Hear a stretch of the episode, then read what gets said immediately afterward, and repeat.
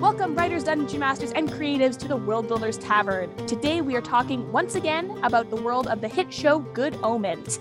Like last time, you should be warned, we are discussing the whole of the first season, so consider yourself spoiler alerted.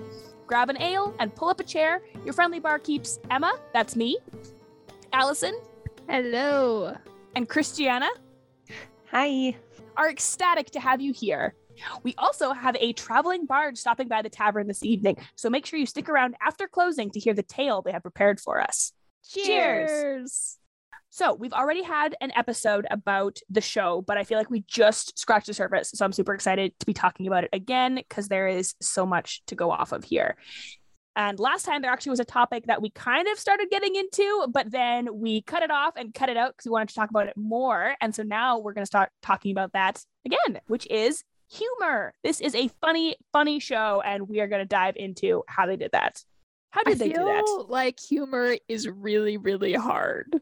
Mhm. Like It it's why there's not a whole lot of shows or books like this, or there's not a thousand Terry Pratchett's and Neil Gaiman's. I think it's really difficult.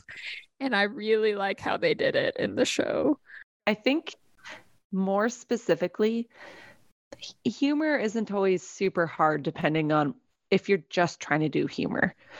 But Mm. humor becomes insanely difficult if you're trying to be humorous and thoughtful and emotional at the same time. I think that's where like the real you know mastery of the art shows in this Mhm. in this series is that it's not just funny. You can make just funny shows. It's still hard. It's still very hard. Yeah. Um, but it's even more difficult to make it funny and also make you want to cry a little bit. Uh-huh. know? I I particularly noticed how they built humor right into the world itself, which I think is maybe even harder. Um, because a lot of times when you see people writing humorous sci-fi, um, and I first first comes to mind is um Firefly, which is really funny, and The Orville is also really funny. And I think those two shows accomplish humor mainly through dialogue. The writers are really good at writing funny lines. yeah. And so they'll have this very serious base um, that has some warmth and humor with dialogue. And Good Omens does that because let's be real, it's Neil Gaiman and Terry Pratchett. But it also builds th- these really funny things right into the world building. And it does it a lot by mashing together opposite things that shouldn't that you wouldn't normally expect go together. So like the nuns who worship Satan. I have Yeah. satanic nuns underlined in my notes right? because It- it was, it was so, so funny. It's just so funny. And it's not like it's a piece of dialogue that you're laughing at. It's just this weird thing that The they're like, yeah, concept. Yeah. these two things. And well, and even the base of the show, a- angels plus demons, right? Those don't go together. And here are these two best friends um naming the hell dog or the hellhound dog. Dog. Yeah.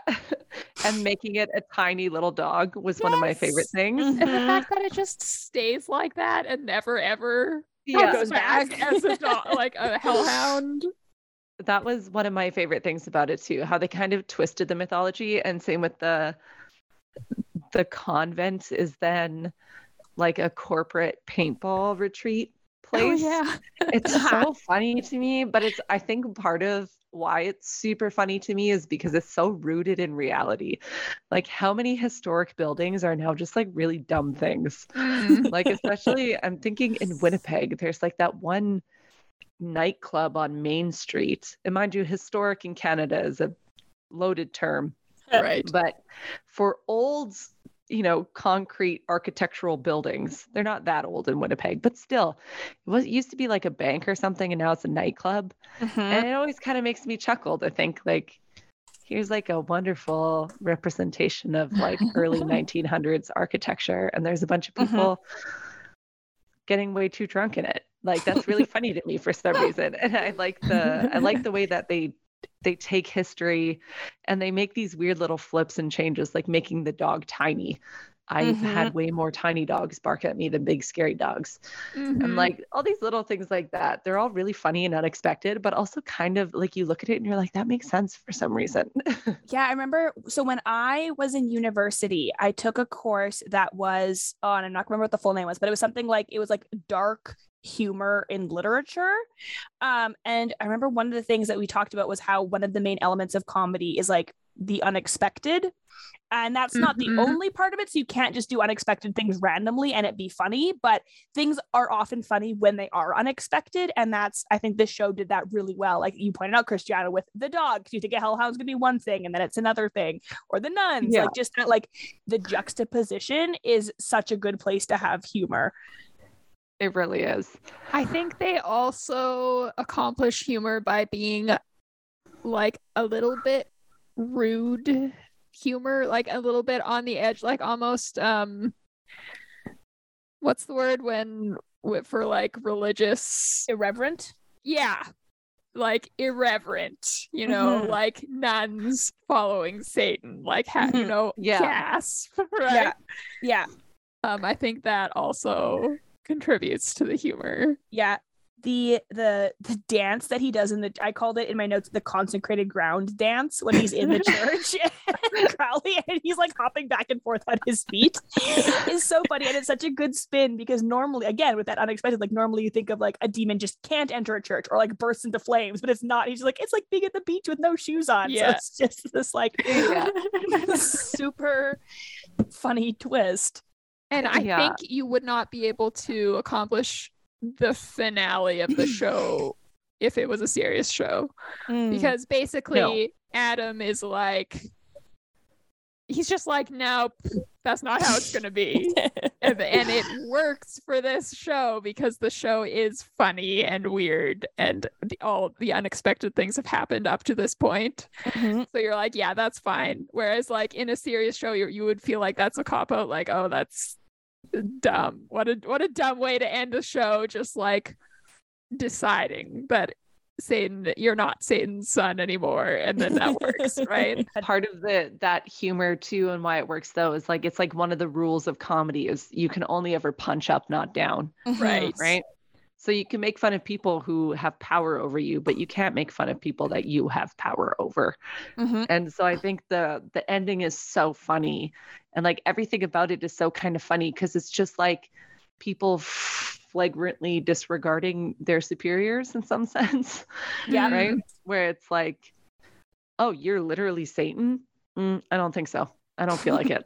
right? And like that's really funny if it was vice versa, if it was God coming down and saying, You are not going to do this, it wouldn't be funny, nah, right? No. 'Cause Yeah. It's, it's the position of power. So yeah I think they do a good job of making everything like just a little bit cheeky. You Yeah. know? Yeah.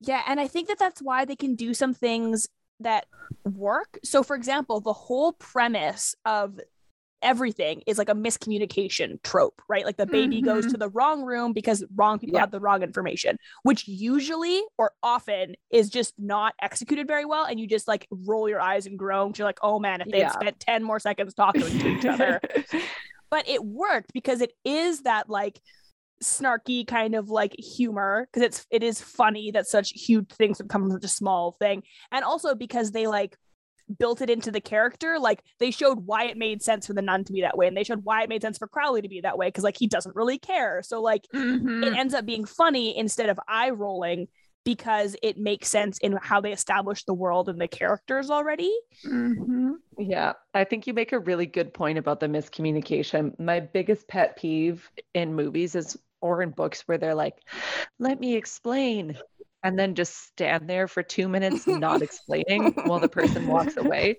I'm like, you literally could have just explained it, right? yeah But this one, you're right. They did set everything up so that you kind of bought into it, right? Mhm. Where and that's part of what makes it funny too, is because like s- com- miscommunications happen all the time in our Mhm. regular lives Mhm. but it's not a dramatic i can explain while someone walks down a hallway and like sad music plays or whatever Yeah. it's just something dumb like you misread the inflection of a text Yeah. or like it's not that big of mistakes and i think they did a really good job setting that up and making it funny Mm-hmm. They also chose just super serious things just to satirize to, to make fun of like like the witch burnings or the witch drownings Yeah. um and like how um what's the the prophet's name Ag- Agnes Nutter. Agnes Nutter is Yeah. like like she knows they're coming to drown her and she's like uh you're 10 minutes late i'm supposed to have been like on or were they burning her i'm supposed to be on Burned, fire yeah. right now yeah. or whatever and just like like because witch burnings are like a horrible terrifying thing and she's just like yeah let's get let's get this over with Yeah. type thing. also, that they named the prophet literally Nutter. Yeah. thought that was, that Yeah. was like some sometimes comedy could be so on the nose and still hit just right, you know? Uh-huh. yeah and again i think what christiana was saying earlier that comes back to that is that like the people who aren't in power can get away with that so like the witch about to be burned actually Yeah. being the one in control is is just very like Mhm. satisfying as well as funny Mhm. They did a lot of funny things with names, like the the witch finder who killed her being called "Thou shalt not commit adultery." right Pulsifer, which like is a spin on like how actual like Puritan names were because they, they were often like very long like that, but like it's just and then the fact, but that fact that then it's turned into like adultery Pulsifer is Yeah. so funny. they, and they or like the kid being named Warlock, which is just like uh, yeah uh, well they- and the satan's son being named adam is Yeah. pretty great yeah, and having an obsession with stealing apples from his neighbor uh-huh. Yeah. Yeah, they really, like you said, Allie, they or they built in humor into like every part of their Yeah. world, which I Yeah. think is what makes it work so well. Because if you had a non a completely non-funny environment and then the dialogue was really funny, you wouldn't be like getting the full potential of how funny the story could I mean, be. I think you can. eh, That's certainly a storytelling option. Like with the shows I mentioned earlier, like I love Firefly, and that's how Mhm. Firefly works. Yeah. It's just a very different type Yeah. of humor, yeah, right? So it's a choice. And there's there's something to be said for making your world funny instead of just your dialogue funny. Like Yep. it gives off a very different vibe, so to Mhm. speak. Mhm. Um, if the whole world is funny, you pick up on it so fast, and I feel like you loosen up. Mm, Like mhm. within five minutes of starting the show, I was like, "Okay, this is going to be about two goofy little guys yeah. having a goofy little time." You know what I mean? I kind of like relaxed a bit, but I think that also made the emotional moments hit harder Mhm. because it kind of like let you let your guard down, expecting everything to be very funny all the time, and then you just kind of get hit with something where you're like, "Oh." That's actually kind of deep, you know? I think we have to also give a nod to David Tennant and Michael Sheen's yes. acting and way of like saying really serious things in a straight face that are actually funny lines of dialogue and just like their expressions and uh it's it's they were just amazing I could not have casted it better. yeah Like I can't think of a single other person to give really for any of the characters. And isn't John Hamm like oh, John Hamm was fantastic. what is he's is he Michael? Is he Archangel Michael? Gabriel, I'm I blanking. think. Gabriel. That's Yeah. it. Um even John Hamm, so funny because Yeah. most people think of Mad Men when they think of John Hamm, Yeah, serious business guy. But he's actually really funny and he had like every single role I think was just cast so well. yeah. i thought it was great I will say I could also see um Martin Freeman in the role of a Aziraphale. Um oh yeah but that's just like that, that but I do also think that um who was it was it Martin it's Martin Sheen, right? Is is that? Michael Yeah, Michael Sheen, sorry. Michael Michael uh, Sheen. did an amazing job. like so, he oh, was I loved so. I don't think I've seen him in anything before this, and now I'm just like Yeah. immediate fan. I'm like, yes, Yeah. Michael Sheen has my heart now. As a big giant vampire fan, he is in the Underworld series. I'm pretty oh, certain. Oh, Let okay. me Oh. Google this to see if we're going to keep it in the episode. I'm 99% certain. Yes, he's in the Underworld series. yeah. So He's good in that, but it's so serious. It's always interesting to see somebody in like a really different like tone thing. Oh, he's also Then- in Twilight. Yeah. Oh, really? He's- again, as a, a big vampire fan, he is head Oh, of the evil vampire crew in Italy. I'm blanking on their name. Oh, the Volturi. But the yeah. Volturi, that's it. Yeah. Oh, That's a funny. instead of that. Huh. He's a So- little Yeah. creepy chameleon. Speaking of uh, how well these actors do, I'm curious about what Emma thinks about like the costuming as a makeup artist Yeah. and like the way the choices that the writers made or the production people made about like w- what they're wearing and what they look like. So go Yeah. Emma, tell us. I yay! I'm so glad to talk about this uh, because yeah, I definitely like had a bunch of notes about that. Like the makeup was really interesting, um, and I think that they did a good job of like the less is more, which I often think is good for that kind of world building stuff, especially in visual. Like when you're writing, you get a little bit more creativity because you can describe whatever you want, and you don't actually have to like build it. Mhm. Whereas when you're on screen, you have to make things look that way. So, but even the subtle things like Gabriel having like the purple contact lenses or David Tennant having like the snake eyes that Mhm. like slightly set them apart enough that you knew that they were different, but not so much that uh, it was crazy or, you know, for the budget of the film, it would have had to be a lot. I loved the chameleon on the demon's head as his just like demonic thing so weird. fantastic. um, and I also found it interesting that the angels' makeup was kind of equally as unsettling as the demons' makeup, but like in a different way. Like, especially um Michael. So that was the the female angel, and she was the one who like did the had the phone call scene. Her makeup, I was a little bit like didn't know what to think of it because it didn't look great. Like it didn't look like a professional had done it, sort of Mhm. thing. But I think that was the vibe that they were going for. That was the point like, of it, yeah. Yeah, which is interesting. So yeah, I think it's kind of like Angel trying to be human but failing bad Yeah. badly. Kind of like when the two angels come into the bookstore and they're like, "We're We're here to to- buy porn. Yeah. Take us into the back room." yeah, They It think could- they're so great at being humans. it could be. Um, I don't know. Like I, I don't. Um, I is don't really that get just the way you do makeup in heaven? You know? Yeah, I think maybe it is, and like, cause I, cause I don't think that the angels were really that concerned with being human. Like Aziraphale, I think is like a, a- an outlier that Yeah. he wanted to be more human, but I think maybe it was like a nod to like angels not being perfect, like or not being like these just completely 100% otherworldly, gorgeous, perfect Uh-huh. beings. They're like Yeah. flawed, including their makeup is flawed. I think because at first I was kind of wondering, I was like, did they just like do a bad job? And then I was like, no, because they did such a good job on all Yeah, the no other. makeup. way. There's no way to that be for this intentional. one Yeah. person they just like messed it up, so it had to be intentional. It kind of struck me as like um like they were all wearing too much highlighter. Yes, Which- yeah, We all lived through 2016. We've all been there. Uh-huh. um but i think it, the way i kind of read it was almost like they were they were trying to like not look angelic. They're trying to be like oh god my skin is too glowy and beautiful. Let's smear some stuff on it. Let's smear some eyeliner on. I look like a human right? Yeah, yeah. So like, and and then like the demonic makeup, like I forget what the guy's name was, but who had all the like facial stuff going on. The blonde haired one who got stuck in uh Hastur. Um, who got stuck in the answering machine? His like Oh, right. facial rot stuff that was going on. Oh yeah. Was fantastic. And that also lended for a, a, a part of humor when they were in the desert and he was posing as the archaeologist and he's just this like clearly demonic looking person with some sort of like flesh-eating disease and they all have to like interact with him like this isn't happening.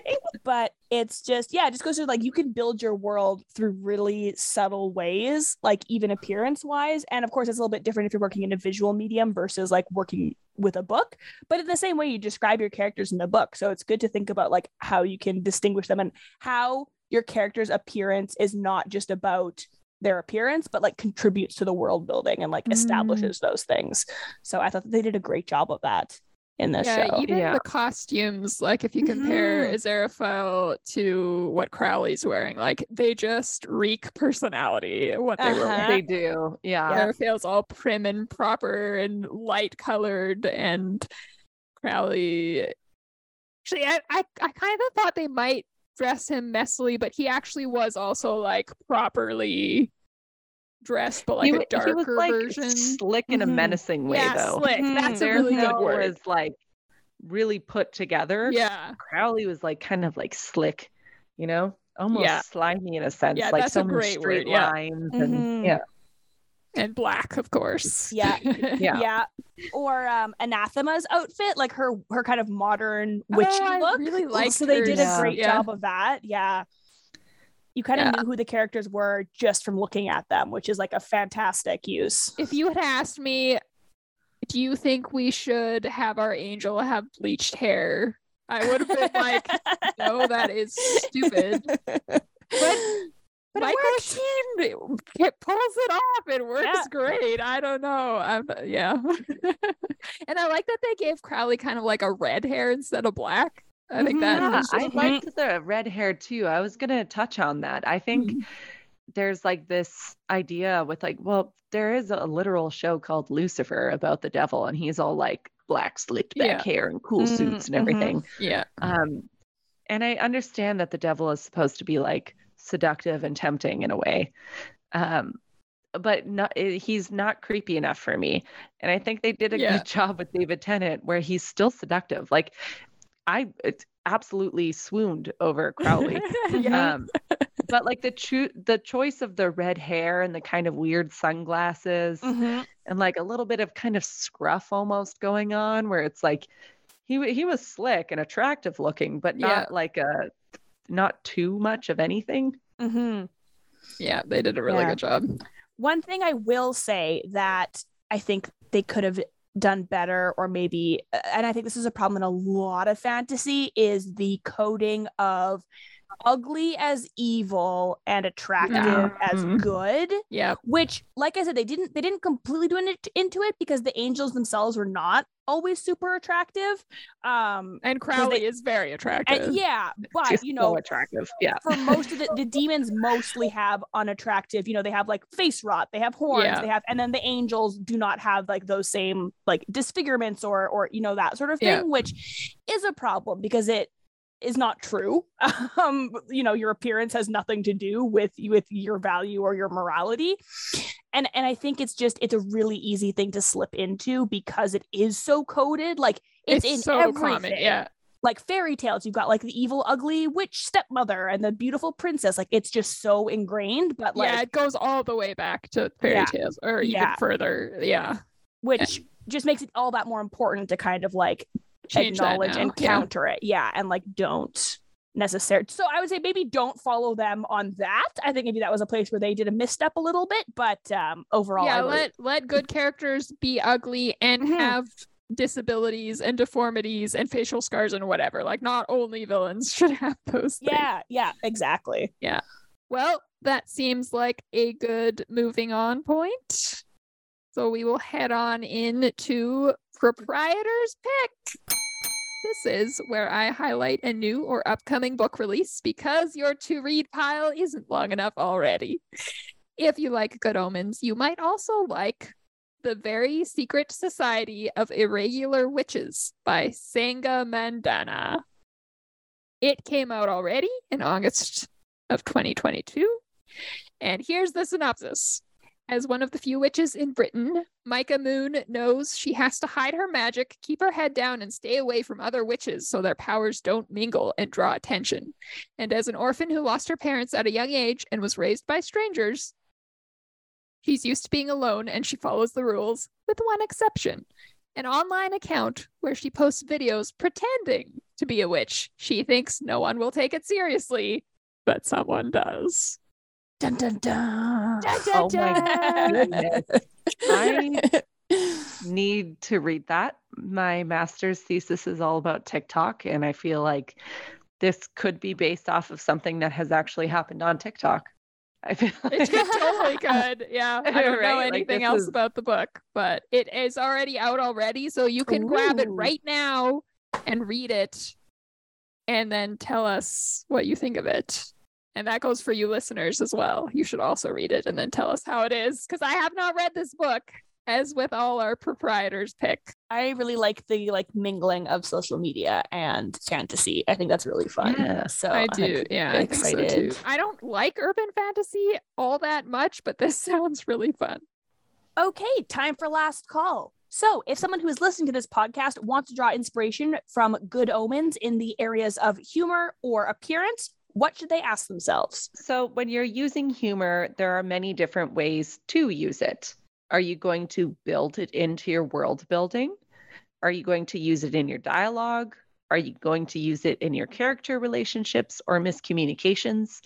There's a lot of different ways to inject it, but sometimes too much is too much. So find a good place for it.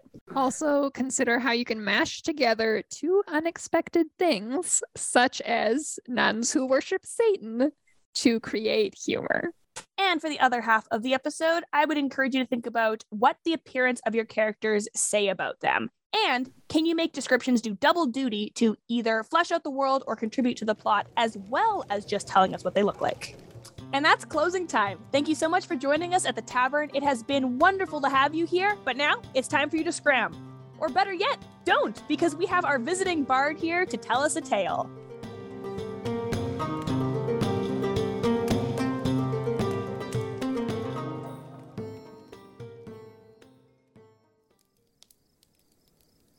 Through the Glass by Shaneen Thompson. The girl stretches on her tiptoes, straining to see over the window's ledge. It's not yet dawn. She is supposed to be in bed, but she can't resist one last look at the adventurers as they leave on their next great quest. Last night was full of revelry. The small village left nothing more than to celebrate their brave hero's daring exploits. She wasn't allowed to attend the whole night of festivities, but what she was present for, she had watched from the broad shoulders of her brother the bravest hero of them all. It takes everything within her to hold back tears, ensuring one final clear glimpse of her brother. There he is. A small, proud smile curves her lips as her brother joins his companions, sword at his side. Her brother had taught her about all the adventurer's weapons, promising to start training her to wield her favorite the next time he was home. The heroes, looking their part, exchange grim but determined nods as they start off.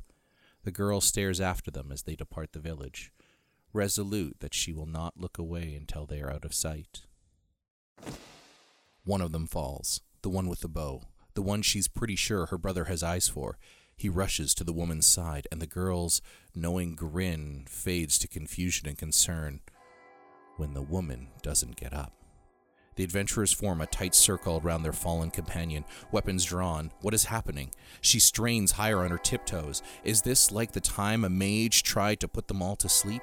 Another adventurer falls, the one with the pike. And this time she sees blood arc in the dim morning light. Then the one with the matching daggers, the one with the staff, the one with the axe. Only her brother remains standing. What is attacking them? Her body is frozen, and she is unable to move, unable to look away as her brother spins frantically, searching for the source of this bloodshed. She sees a flash of. He falls. She blinks and is back in the present. Leather creaks as her gloved hand tightens around her sword hilt. A tear catches in the wrinkles that have formed at the corners of her eye. It's been a lifetime, and the massacre still haunts her through every window. She peers out again, catching sight of her prey once more, the one she has hunted all these years. She will not be the one to fall tonight.